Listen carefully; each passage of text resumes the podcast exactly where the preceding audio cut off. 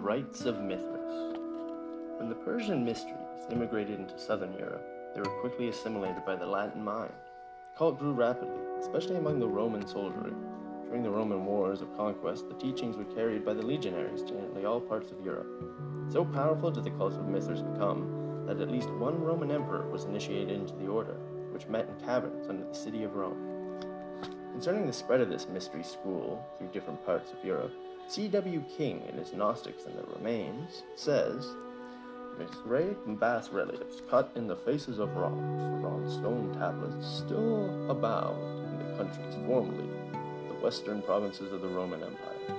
Many exist in Germany, still more in France, and in this island, Britain, they have often been discovered on the lines of the Picts' walls and noted one at Bath.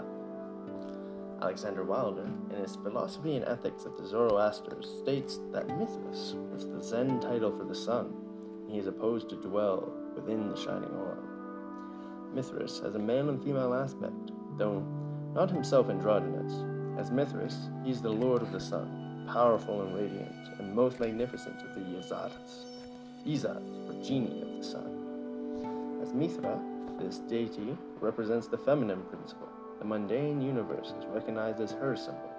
She represents nature as receptive and terrestrial, and as fruitful only when bathed in the glory of the solar orb. The Mithraic cult is a simplification of the more elaborate teachings of Zarathustra and Zoroaster, the Persian fire magician. According to the Persians, there coexisted in eternity two principles. The first of these, Ahura Mazda, or Ormuzd, was the spirit of good. From Ormuzd came forth a number of hierarchies of good and powerful spirits, angels and archangels. The second of these eternally existing principles was called Ahriman. It was also a pure and beautiful spirit, but he later rebelled against Ormuzd, being jealous of his power. This did not occur, however, until after Ormuzd had created light, or previously Ahriman had been conscious of the existence of Ormuzd. Because of this jealousy and rebellion, Ahriman became the spirit of evil. From himself he individualized a host of destructive creatures to endure Ormuzd. When Ormuzd created the earth, Ahriman entered into its grosser elements. Whenever Ormuzd did a good deed, Ahriman placed the principle of the evil within it. At last, when Ormuzd created the human race, Ahriman became the incarnate in the lower nature of man, so that in each personality, the spirit of good and the spirit of evil struggle for control. For three thousand years, Ormuzd ruled the celestial world with light and goodness. Then he created man. For another three thousand years, he ruled man with wisdom and integrity. Then the power of Ahriman began, and the struggle for the soul of man continues through the next period of three thousand years. During the fourth period of three thousand years, the power of Ahriman will be destroyed. Good will return to the world again, evil and death will be vanquished, and at last the spirit of evil will bow humbly before the throne of Ormuzd. While Ormuzd and Ahriman are struggling for control of the human soul and for supremacy in nature, Mithras, the god of intelligence, stands as mediator between the two. Many authors have noted the similarity between mercury and Mithras, as the chemical mercury acts as a solvent, according to alchemists. So Mithras seeks to harmonize the two celestial opposites. There are many points of resemblance between Christianity and the cult of Mithras. One of the reasons for this probably is that the Persian mystics invaded Italy during the first century after Christ, and the early history of both cults was closely interwoven. The Encyclopaedia Britannica makes the following statement concerning the Mithraic and Christian mysteries.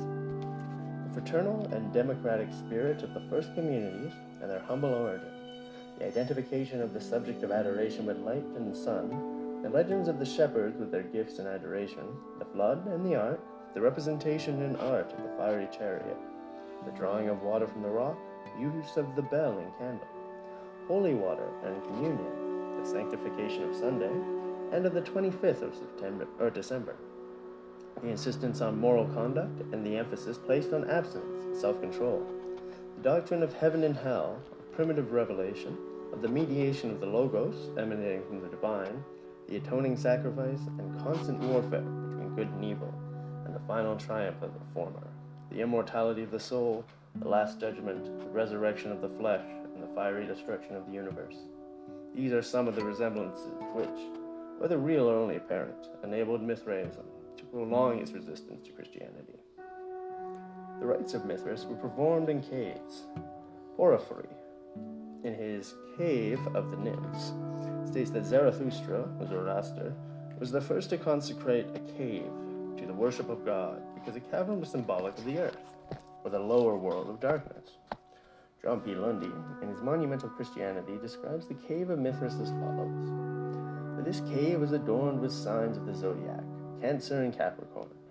The summer and winter solstices were chiefly conspicuous as the gates of souls descending into this life or passing out of it in their ascent to the gods, Cancer being the gate of descent and Capricorn of ascent.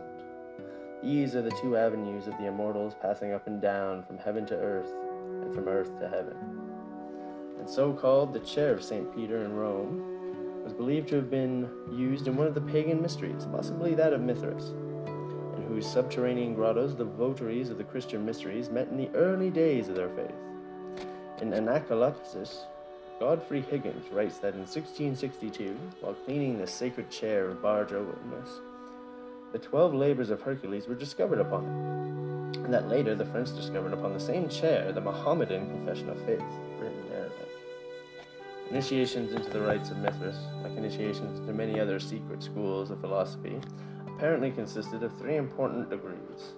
Preparation for the gr- degrees consisted of self-purification, the building up of the intellectual powers, and the control of the animal nature. In the first degree, the candidate was given a crown upon the point of the sword and instructed in the mysteries of Mithras' hidden power. Probably, he was taught that the golden crown represented his own spiritual nature, which must be objectified and unfolded before he could truly glorify Mithras. For Mithras was his own soul, standing as a mediator between Ormuzd, his spirit, and Ahriman, his animal nature. In the second degree, he was given the armor of intelligence and purity, and sent into the darkness of subterranean pits to fight the beasts of lust, passion, and degeneracy. In the third degree, he was given a cape, upon which were drawn or woven the signs of the zodiac and other astronomical symbols. After his initiations were over, he was hailed as one who had risen from the dead, was instructed in the secret teachings of the Persian mystics, and became a full-fledged member of the order. Candidates who successfully passed the Mithraic initiations were called lions, and were marked upon their foreheads with the Egyptian cross. Mithras himself is often pictured with the head of a lion and two pairs of wings. Throughout the entire ritual were repeated references to the birth of Mithras as the sun god, his sacrifice for man, his death that men might have eternal life, and lastly, his resurrection and the saving of all humanity by his intercession before the throne of Ormuz. While the cult of Mithras did not reach the philosophic heights attained by Zarathustra, its effects upon the civilization of the Western world were far-reaching, for at one time nearly all of Europe was converted to its doctrines. Rome, in her intercourse with other nations, inoculated them with her religious principles, and many later institutions have exhibited Mithraic culture. The reference to the lion, the grip of the lion's paw, in the Master Mason's degree, had a strong Mithraic tinge, and may easily have originated from this cult. A ladder of seven rungs appears in the Mithraic initiation. Faber is of the opinion that this ladder was originally a pyramid of seven steps. It is possible the Masonic ladder with seven rungs had its origin in this Mithraic symbol. Women were never permitted to enter the Mithraic order, but children of the male sex were initiates long before they reached maturity. The refusal to permit women to join the Masonic order may be based on the esoteric reason given in the secret instructions of the Mithraics. This cult is another excellent example of those secret societies whose legends are largely symbolic representations of the sun and his journey through the houses of the heavens. Mithras rising from a stone is merely the sun rising over the horizon, or as the ancients supposed, out of the horizon at the vernal equinox. John O'Neill disputes the theory that Mithras was intended as a solar deity. In The Night of the Gods, he writes, the Avestan Mithra, the Yazata of light, has ten thousand eyes high with full knowledge, strong and sleepless and ever awake. The supreme god, Ahura Mazda, also has one eye. Also it is said that with his eyes, the sun, moon, and stars, he sees everything.